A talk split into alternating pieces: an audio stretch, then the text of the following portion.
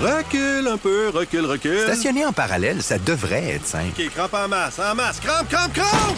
Faire et suivre une réclamation rapidement sur l'appli Belairdirect, ça, c'est simple. OK, des crampes. Belairdirect, l'assurance simplifiée.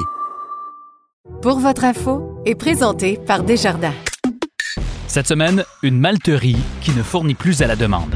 Ce que nous, on cherche à faire, c'est élever la, le standard du malt au Québec. Nous, on veut être le gold standard nord-américain. Rencontre avec Raphaël Sansregret, le cofondateur d'InnoMalt.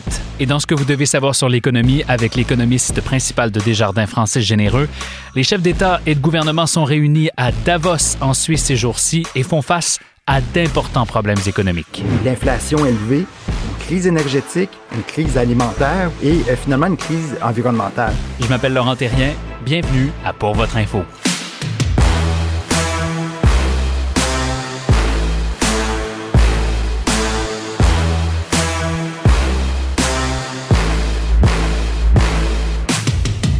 Bonjour à tous.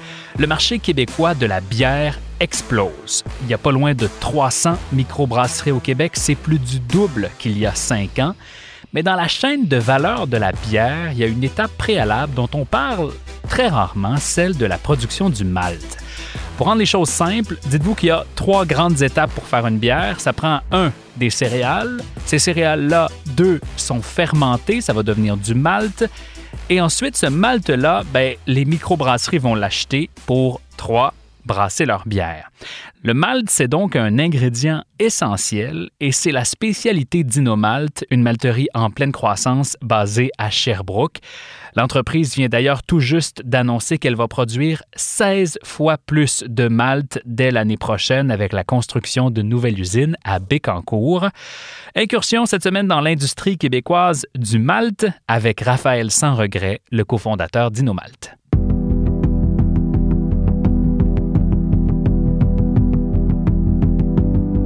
Bonjour Raphaël, bienvenue pour votre info. Bonjour. Raphaël, vous allez bâtir une nouvelle malterie dans le parc industriel de Bécancour. C'est un investissement d'à peu près quarante-cinq millions de dollars. Est-ce que c'est parce que vos installations actuelles, celles qui sont à Sherbrooke, étaient juste trop petites, fournissaient plus pour la demande? Euh, effectivement, ça fait euh, au moins deux, deux à trois ans là, que les installations de Sherbrooke ne euh, suffisent pas à la demande. Puis nos, nos projections ou nos lettres d'intention d'achat Euh, faisait qu'on ne pouvait pas faire un demi-projet. Là. Euh, aurait fallu recommencer tout de suite, euh, retourner en construction ouais. dès la fin des travaux. Donc, vraiment, euh, oui, euh, nos produits sont en très forte demande. Ouais. Bon, bien, on, on va aller là justement dans vos produits puis dans, dans le marché de la bière de manière générale parce que je pense que le marché connaît euh, des années assez exceptionnelles. Euh, il y a trois cents microbrasseries en ce moment au Québec. Vous, vous êtes l'un des premiers maillons de la chaîne, si tu me permets l'expression. Vous fournissez le malt qui permet de, de concevoir, en fait, les bières. Est-ce qu'on est autosuffisant au Québec en malt? Est-ce qu'on en produit suffisamment? Écoute, la, la question est à plusieurs volets. Ça, ça dépend quel produit. Donc, euh, il y a certaines gammes de produits qui sont simplement pas offertes euh, actuellement, même avec la, l'arrivée de notre, notre nouvelle usine. Euh, souvent, dans les maltes plus spécialisés qu'on utilise en, en plus faible quantité, euh, on a euh, de, de, on a de la capacité de production au Québec, mais on va produire au Québec des produits qui sont pas nécessairement adaptés Euh, aux microbrasseries. Donc, nous, on fait vraiment des produits qui sont des produits fonctionnels, qui sont faits pour la microbrasserie. Donc, euh, oui et non, en réalité. Mmh. Mais pour une microbrasserie, ça va être beaucoup moins difficile, un coup qu'on va être là, s'approvisionner au Québec, effectivement. Bon, puis là, on va parler de certaines de vos partenaires, là, de certaines bières qui euh, sont brassées avec le malt euh, qui est, euh, qui est transformé chez vous. Je pense à Pit Caribou, à la bière Hochelaga, à Lagabière, Euh, à Siboire aussi, euh, euh, Avenue Laurier à Montréal, qui s'approvisionne chez vous. Je, je disais que le premier maillon, c'est le malt, mais c'est pas tout à fait vrai. Le premier maillon, c'est l'orge. Euh, est-ce que ça, de l'orge, on en produit suffisamment au Québec? On en produit. Il euh, y, y a deux types d'orge, là, euh, essentiellement. Il y, y a ce qu'on appelle de l'orge de Provence, puis de l'orge de brasserie. Donc, dans ces deux catégories-là, nous, on utilise seulement que l'orge de brasserie. L'orge de brasserie s'en produit. Euh, on a eu de belles années euh, dans l'orge de brasserie. Là, c'est un petit peu plus difficile. Euh, la situation géopolitique actuelle fait, eh oui. que, euh, fait que c'est un peu plus compliqué. mais on a quand même un, un, un travail à faire. On avait besoin au Québec pour être capable de structurer euh, cette filière-là d'un joueur un peu champion qui a, qui a les moyens un peu de ses ambitions. InnoMalt va pouvoir servir euh, de structure pour favoriser cette culture-là au Québec. Mmh. Ouais. Pour euh, un brasseur, euh, prenons l'exemple d'Hochelag euh, pour, euh, pour celui-là ou de Pit Caribou, au-delà du fait de se dire je m'approvisionne au Québec puis euh, c'est le fun, j'encourage une business d'ici, est-ce qu'il y a d'autres avantages à utiliser un malt qui a été transformé localement? Bien, écoute, c'est sûr que dans les frais de transport, par exemple, euh, avec les, le prix du carburant qui est à la hausse, euh, on, on est gagnant à ce niveau-là. Il y a un enjeu marketing pour les brasseries, mais la plupart des gens qui travaillent avec nous travaillent pour la qualité du produit. Ouais. Euh, donc, ce que, ce que nous, on cherche à faire, c'est élever la, le standard du malt au Québec, faire le meilleur produit possible. Nous, on veut être le gold standard nord-américain. Donc, on veut qu'InnoMalt devienne un gage de qualité. C'est vraiment la qualité du produit sur lequel on focus. Puis c'est comme ça qu'on a designé notre usine, pas pour être efficace économiquement, mais pour faire une belle qualité de produit. Mmh. C'est vraiment ça l'objectif. OK. Euh, je, je voyais les retombées euh, à la suite de l'annonce de votre investissement puis de, de cette nouvelle usine-là. J'en, j'en comprends que dans l'industrie, c'est aussi vu de manière très positive, au, au-delà de l'industrie de la bière, là, de, dans l'agriculture de manière générale. Euh, en quoi est-ce que ça peut être bénéfique à d'autres secteurs agroalimentaires de voir que vous investissez comme ça? Ben, à, à, j'ai pas fait les analyses pour les autres secteurs agroalimentaires, mais c'est sûr qu'une usine comme InnoMalt, c'est une usine de transformation, pas nécessairement primaire, là, euh, mais euh, c'est, c'est une usine dans la chaîne qui est à la base. Donc, il y a énormément de retombées économiques au niveau du transport, au niveau des sous-traitants, au niveau de l'entretien des, des machines, et cetera. Donc, il y a plein de compagnies qui vont bénéficier de notre présence Euh, autour. Puis euh, la vraie création de richesse, elle est dans la transformation de nos matières premières plutôt que d'exporter nos matières premières. Donc, c'est sûr qu'il y a, il y a beaucoup de retombées à ce niveau-là. Mais InnoMalt, essentiellement, ce qu'on fait, c'est qu'on ne compétitionne pas nécessairement des produits qui sont nord-américains, mais des produits européens. Donc, le gros avantage, c'est qu'on va limiter les importations. C'est, c'est là. Donc, on va utiliser l'argent ici pour faire des produits ici, pour les vendre ici. Donc, c'est l'argent qui va faire rouler notre économie ici. Hum. Euh, j'imagine que vous n'avez pas choisi, Raphaël, euh, la région de Bécancour puis la zone industrielle de Bécancour euh, par hasard. Euh, cela dit, ça vous sort de, de la région natale qui est Sherbrooke. Pourquoi Bécancour? Pourquoi c'était l'emplacement le plus stratégique pour vous? c'est, c'est un travail euh, de longue haleine, choisir un... un Une, un terrain, en fait, pour une usine de ce genre-là, parce qu'on a besoin de plusieurs éléments particuliers pour être capable d'avoir une vision à long terme. Euh, donc, euh, on a besoin de certaines infrastructures municipales, on a besoin, entre autres, d'un chemin de fer à proximité, puis on a besoin d'être relativement central quant à notre approvisionnement, mais aussi à, à l'expédition des produits finis. Donc, Euh, Bécancour était pas mal au centre du Québec, donc la production d'orge est essentiellement faite dans des régions périphériques, donc pas nécessairement la vallée du Saint-Laurent. Euh, donc on peut, se, on peut se rapprocher de l'Estrie, on peut se rapprocher du Bas-Saint-Laurent, on peut se rapprocher de la Saint-Jean ou de, du Témiscamingue, mais si on s'en va directement dans une de ces régions-là, on ne sera pas nécessairement euh, proche des autres. Donc il fallait qu'on soit au centre. Euh, ça prenait du gaz naturel, de l'eau, une qualité de l'air qui est euh, relativement bonne. Puis là où on est situé dans le parc, on est à contresens des vents, donc la qualité d'air est, est excellente. Euh, donc on avait notre eau, notre chemin de fer, notre gaz naturel, euh, puis notre qualité d'air. Donc tout mmh. était, tout était euh, à cet endroit-là. Moi, ça a pris deux ans hein, avant de choisir un site. Ah oui, quelles étaient les autres options, si tu me permets? Qu'est-ce qui aurait pu fonctionner sinon? Ben, écoute, je veux pas, je veux pas mettre les, les, les municipalités en compétition les uns aux autres, là, parce qu'on a travaillé avec plusieurs municipalités, mais on a regardé des régions comme Saint-Jean-sur-Richelieu, Saint-Hyacinthe. Euh, en Estrie, on a regardé, effectivement, Sherbrooke, qui avait pas les installations, mais on a eu des discussions avec Richemont, euh, par exemple, qui à l'époque n'avait pas le gaz naturel. C'est plus vrai maintenant, mais à l'époque, il l'avait pas. Donc, on, on a regardé plusieurs. En fait, on a suivi les chemins de fer. On a regardé où est-ce qu'on on pourrait potentiellement s'installer, puis quelles infrastructures étaient présentes. Euh, puis les municipalités qui, qui étaient les plus prometteuses, on s'est assis avec elles. Mais, euh, oui, c'est on, un projet de longue haleine. Puis on s'entend un investissement de quarante-cinq millions. Euh, tu le fais une fois, tu peux t'assurer que ce soit bien fait. Là, donc, euh, on comprend que, que c'est une décision qui, euh, qui prend du temps à être réfléchie. Discussion sur le malt, Raphaël, parce qu'on n'en parle jamais du malt. Là. On, on parle de, tu sais, je veux dire, le, le, en matière de compréhension du, du commun des mortels comme moi, de la bière, ben on sait qu'au départ, il y a des céréales, puis on sait qu'à un certain point, on, il y a des brasseurs un peu tripeux qui sont en train de concocter euh, de nouvelles bières puis d'imaginer de nouvelles recettes. Mais entre les deux, on oublie, j'ai l'impression, l'étape de la transformation. Toi, tu n'étais pas destiné à faire ça au départ. Euh, pourquoi le malt? Euh, écoute, euh, euh, moi et mon partner, initialement, on était euh, deux passionnés de whisky, puis on était dans un club de whisky à l'Université de Sherbrooke pendant nos études doctorales. Fait que on, pas, c'est, c'est, c'est vraiment un endroit où on se permettait, par exemple, d'acheter des bouteilles qui sont beaucoup plus chères, qu'on partageait pour, pour déguster. Ah, éventuellement, on, on s'est dit qu'on allait euh, partir de notre propre distillerie, puis on n'avait pas la matière première de qualité qu'on voulait pour pouvoir le faire. Donc, on s'est dit, dans ce projet-là, on va commencer par faire une malterie pour faire notre, notre produit de base. Par la suite, euh, on fera éventuellement de la distillation. L'environnement fiscal pour la distillation est vraiment pas optimal. Euh, c'est extrêmement difficile euh, de faire de l'argent dans, dans ce domaine-là pour, pour plein de raisons. Euh, surtout le niveau de taxation fédérale puis au provincial sur les taxes d'assises, et cetera. Donc, nous, on, on a décidé de focusser sur le maltage parce que, essentiellement, la base, c'était plus là. Moi, j'ai un doctorat en, en, en biologie moléculaire des plantes. Euh, puis Pascal faisait ses études doctorales en métabolisme des sucres. Donc, on avait l'expertise qui était beaucoup plus collée au processus de maltage qu'il l'était au processus de distillation. Puis, euh, avec le temps, on... on On, on s'est mis à triper sur ce, ce, ce processus-là, puis on a réalisé qu'on était bon là-dedans aussi. Donc, est-ce que, euh, Raphaël, euh, la passion pour l'entrepreneuriat est venue après la passion pour le processus et le produit, donc?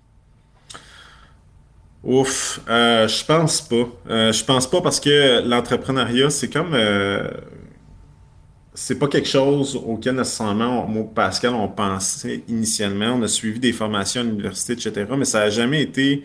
On s'est jamais dit on va se lancer en affaires. Ouais. Moi, mon, mon père est à son compte. Euh, dans, dans la famille, du côté de ma mère, tout le monde est à son compte. C'est comme normal pour nous autres de faire ça quand tu n'es pas capable de trouver autre chose. Puis à l'époque où, euh, où euh, moi, euh, je faisais mes études doctorales, c'est l'époque où... Euh, Stephen Harper avait fait énormément de coupures euh, au niveau euh, de la recherche fondamentale, puis avait fait un, un environnement un peu encarqué là, au fédéral. Donc, il y avait beaucoup, beaucoup d'emplois dans mon domaine, puis du jour au lendemain, il n'y en avait plus du tout. Il fallait que je fasse quelque chose. Euh, puis si je voulais me trouver un job, il fallait que je m'expatrie à l'île du Prince-Édouard ou, ou en Saskatchewan ou en Alberta, par exemple, parce que les, les, on s'entend, le, le gros de la recherche dans mon domaine s'est fait dans, dans ces secteurs-là. Euh, puis déménager la petite famille dans une autre province, c'était peut-être pas quelque chose qui était euh, intéressant pour nous. Fait que l'entrepreneuriat venait régler, en fait, entre guillemets, ce, cet enjeu-là. Donc, c'était juste un mal nécessaire. Mmh. Mais c'est intéressant que tu aies un background aussi de chercheur parce que, je veux dire, vous misez sur l'innovation, vous en faites de l'innovation, c'est pas pour rien que c'est dans votre nom, là. Euh, dis-moi comment t- tes recherches ou ton background de scientifique t'aide à faire de meilleurs produits? Écoute, c'est la rigueur. La, la rigueur, la, la discipline, puis le, le, l'espèce de processus euh, de, de réflexion en arrière qui amène les études doctorales, qui te permet euh, de travailler sur ton procédé avec... Euh, de, éviter de travailler à l'aveugle puis faire de l'essai-erreur. Ouais. On est capable de se structurer facilement pour avoir un objectif puis planifier une expérimentation qui nous permet d'arriver à un, un résultat plus rapidement que quelqu'un d'autre, puis d'être capable de ra- ra- ra- très, très rapidement identifier, bien, sont où mes, mes gates puis mes bottlenecks qui fait que j'ai besoin, par exemple, d'outils d'analyse supplémentaires ou de processus supplémentaires pour mmh. s'assurer d'être capable d'arriver à un résultat qui, qui est intéressant. Ça va peut-être apparaître euh, un peu niaiseux comme question, mais la bière, j'ai l'impression que c'est un procédé qui est à peu près vieux comme le monde, là. En quoi est-ce qu'il y a encore de la place pour de l'innovation dans ton secteur? Écoute, on, on est dans une industrie qui est euh, particuli- particulièrement peu encline euh, à l'innovation, une industrie qui est très, très conservatrice. Ben oui. Euh, particulièrement au niveau du maltage. Il n'y a pas grand-chose qui avait bougé dans, dans les dernières années. Les systèmes ne changeaient pas beaucoup. Les, les, euh, les technologies ne changeaient pas beaucoup. Énormément de recherche à l'interne qui n'est donc pas accessible publiquement. Il fallait donc faire, nous, notre, notre bout de travail pour être capable d'arriver à obtenir cette information-là. Euh, donc oui, il y a beaucoup, beaucoup de choses à faire. Dans l'industrie, par exemple, au niveau du montage, si on rencontre un problème avec un approvisionnement dans un territoire en particulier, on va juste changer de territoire. On ne se posera pas la question pourquoi, comment, puis on ne réglera pas le problème. On va juste se déplacer. Euh, donc, c'est un peu ça qui, qui s'était fait euh, au Québec. Puis c'est ce qui fait qu'on ne consomme pas autant d'orge de brasserie qu'on pourrait consommer ici. Euh, l'industrie s'approvisionne juste ailleurs parce que c'est plus simple. Donc, euh, ouais. tu, tu le disais d'entrée de jeu, euh, les conflits géopolitiques ont une incidence sur votre industrie. Euh, L'Ukraine est, on l'a dit depuis les dernières semaines, là, le garde-manger de l'Europe et à un certain point même du reste du monde. Euh, est-ce que tu y vois, ça va t'apparaître un peu bizarre, des opportunités pour ta business?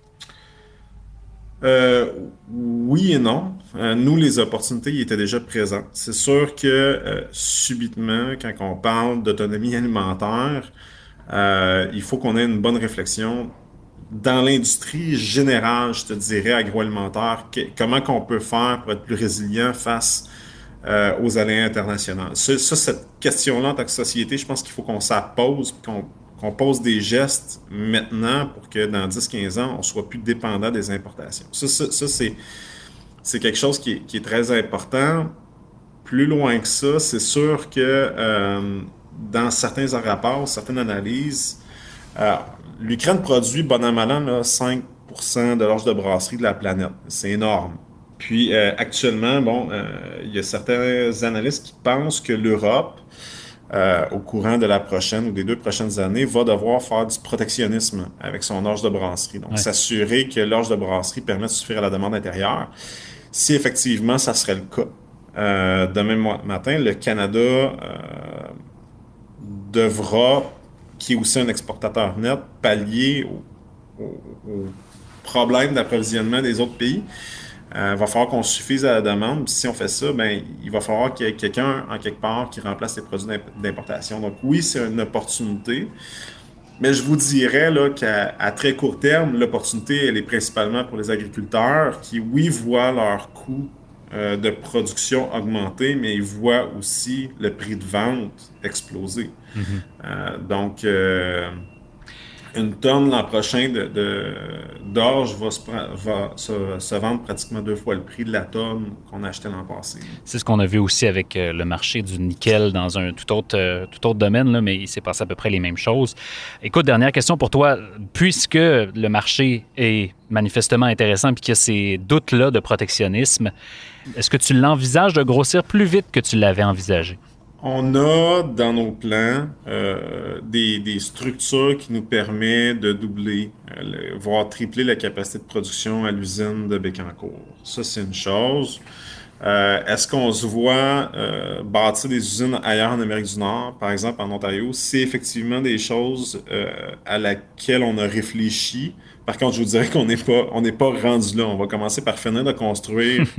Euh, l'usine actuelle, faire le démarrage, puis surtout structurer notre chaîne d'approvisionnement pour s'assurer que euh, on soit capable de desservir notre clientèle au Québec. Là, parce qu'avant d'augmenter ou d'aller servir le reste de l'Amérique du Nord, l'Ontario par exemple, ou le Vermont, on veut s'assurer que les brasseurs qui en veulent au Québec aient accès aux produits. Là. Raphaël, ça a été super intéressant. Moi, c'était une industrie que je connaissais absolument pas. J'ai appris plein de choses et évidemment, on vous souhaite... Euh, tout le succès que vous méritez. Merci d'avoir été avec nous cette semaine.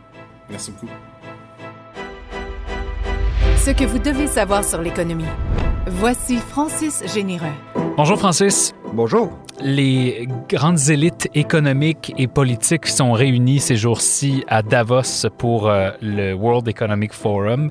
C'est toujours très suivi parce que c'est un rendez-vous euh, traditionnel euh, où on parle effectivement de, d'économie et on parle de politique. Cette année, le contexte, euh, dis-moi si ma lecture est la bonne, est vraiment particulier parce que les, les, les crises économiques, on dirait, se succèdent les unes après les autres. Est-ce que tu as l'impression que les euh, dirigeants qui arrivent à Davos ont des problèmes économiques à régler qui sont plus importants que ceux qui ont déjà vécu par d'autres éditions passées? Bien, du moins, des problèmes différents. Il y a eu d'autres crises dans le passé. Je suppose que ceux qui étaient à Davos en deux mille huit deux mille neuf devaient être particulièrement inquiets. Et c'est arrivé aussi dans d'autres circonstances. Euh, cette fois-ci, c'est vraiment, par contre, des crises différentes, euh, des crises euh, comme eux-mêmes ont appelé, euh, un des officiels présents euh, a appelé des crises imbriquées. C'est particulièrement ça qui est intéressant, qui touche beaucoup l'inflation. Mmh. Donc, euh, quatre crises que je vais nommer vite, mais qu'on repassera par la suite. Euh, l'inflation élevée, une crise énergétique, une crise alimentaire aussi, et euh, finalement une crise euh, de point de vue euh, environnemental. Donc, euh, tout ça mis ensemble, euh, ben, ça fait quand même des, euh, des, grosses, euh, des grosses discussions autour de la Absolument. table euh, en, en Suisse présentement. Absolument. OK, bien, effectivement, c'est une bonne idée de les prendre une à une. Commençons alors avec l'inflation. Euh, C'est un problème qui est généralisé là, partout dans le monde en ce moment. Presque partout. Euh, c'est un problème qui est... Euh, qu'on a, qu'est-ce qui est différent, c'est qu'on ne le voyait pas jusqu'à, euh, jusqu'à tout récemment, jusqu'à peut-être un an.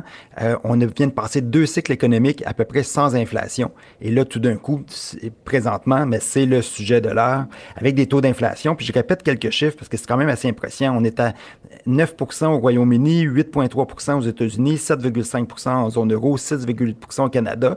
Où est-ce que je disais presque partout, c'est que par contre, en Asie, ça reste quand même un peu plus modéré. On est à deux virgule cinq au Japon, deux virgule deux en Chine. Mais encore là, avec des chiffres qui s'accélèrent là aussi, mais à partir de niveaux plutôt bas. Mm-hmm. Mais oui, un problème géné- généralisé, un problème euh, euh, qu'on a parlé beaucoup des problèmes de, d'offres de, de, et de contraintes d'approvisionnement, des problèmes empiré avec la crise, en, en, avec la guerre en Ukraine, avec la crise de la COVID qui se poursuit euh, en Chine. Donc, tout ça euh, fait en sorte qu'on euh, est encore très présent dans cette situation-là. Ouais. Avec deux sources qui sont deux des autres crises qui ont été nommées euh, par, euh, à Davos, d'ailleurs. Bien, je, ce que j'allais dire, c'est que tu, tu, tu parlais de, de l'inflation que galopante, euh, en, surtout en Occident. Euh, j'ai l'impression que le conflit ukrainien Euh, vient, vient soutenir ça, notamment en raison des prix de l'énergie. Là, c'est la deuxième crise dont tu parlais. Oui, tout à fait. Donc, les, les prix d'énergie considérablement en hausse. Euh, je prends les chiffres de l'O C D E pour le mois de mars, parce que c'est la dernière fois qu'on a eu des chiffres de, comme regroupés pour toute, la, pour toute l'O C D E, donc les plus grosses économies de la planète. On est à trente-trois virgule cinq pour cent de hausse des prix de l'énergie euh, depuis un an. C'est quand même considérable, puis ça a empiré encore parce que les prix du pétrole sont maintenant plus élevés que euh, que qu'il y était au mois de mars, et aussi mais avec des prix de l'essence qui, eux, ont encore plus augmenté. Mm-hmm.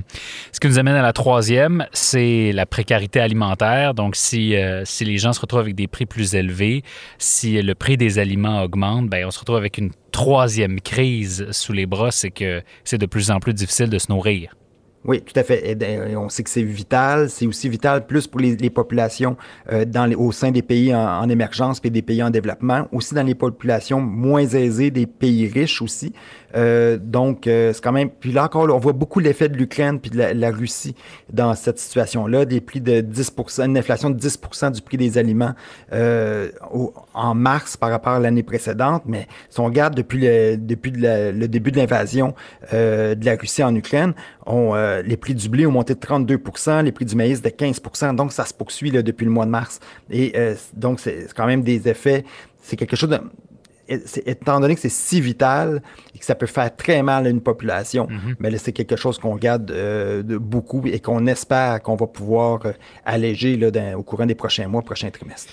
Et ce qui est intéressant, Francis, c'est que le, le chancelier allemand euh, disait cette semaine, on ne pourra pas résoudre aucun de ces problèmes-là si on se concentre sur une seule de ces crises. On doit les régler comme un tout. Et puis la dernière, qui est peut-être la plus compliquée à régler, c'est celle du climat. Oui, tout à fait, parce que c'est, c'est celle qu'on subit peut-être le plus. Dans euh, la guerre en Ukraine aurait pu être évitable, même si dans peut-être dans la tête de Vladimir Poutine, ce n'était pas le cas. Ouais. Euh, mais, et, euh, mais du point de vue de la crise énergétique, bon, on sait que ça arrive, on sait qu'on est déjà dedans. Euh, et là, je l'embarque, je l'imbrique, comme on disait au début, avec l'inflation aussi, où ce que la crise énergétique génère aussi de l'inflation, qu'est-ce qu'on appelle de la greenflation, qui, d'un côté, on a l'effet de désastres euh, météorologiques, on parle de sécheresse, inondation, d'une partie de la hausse des prix des aliments qu'on a connue, même avant la guerre en Ukraine, mais provient de sécheresse sécheresse qu'on a eu dans l'Ouest canadien, qu'on a eu dans d'autres régions du monde aussi, euh, de chaleur, de froid extrême. On a eu des problèmes d'inflation ou, de, ou, ou même des, industrie, des problèmes industriels causés par le, le, le, le froid extrême au Texas il y a à peu près un an. Euh, donc, euh, c'est quelque chose qui nous touche beaucoup euh, les, présentement. Puis en plus, il y a les pressions qu'on va, qu'on observe déjà, qu'on va observer sur soit les biens plus verts euh, ou soit les matériaux nécessaires pour faire des véhicules électriques, pour faire des, des éoliennes, pour faire d'autres, pour partager l'énergie. Euh, et tout ça, ben, c'est quelque chose qui, à cause de changement de demande, à cause d'une offre qui reste restreinte, risque de compliquer encore plus la tâche du côté de l'inflation. Mm-hmm. Euh, on va avoir besoin de changements du côté de l'énergie. Les changements climatiques amènent des problèmes alimentaires. Donc, je répète, c'est vraiment euh, ce qui ont euh, des crises très, très imbriquées, tout aussi importantes l'une que l'autre. Mm-hmm. Francis, merci euh, beaucoup d'avoir été avec nous cette saison. Euh, au plaisir de se retrouver très bientôt. Ça a vraiment été un plaisir tout au long de la saison.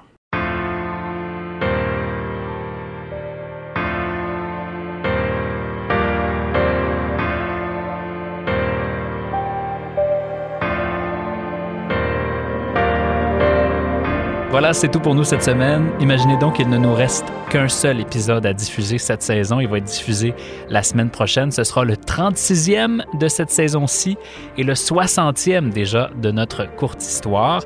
Alors, on se retrouve pour une dernière fois cette saison jeudi prochain et d'ici là, passez une très belle semaine. Recule un peu, recule, recule. Stationner en parallèle, ça devrait être simple. OK, crampe en masse, en masse, crampe, crampe, crampe! Faire et suivre une réclamation rapidement sur l'appli Belairdirect, ça, c'est simple. OK, des crampes. Belairdirect, l'assurance simplifiée.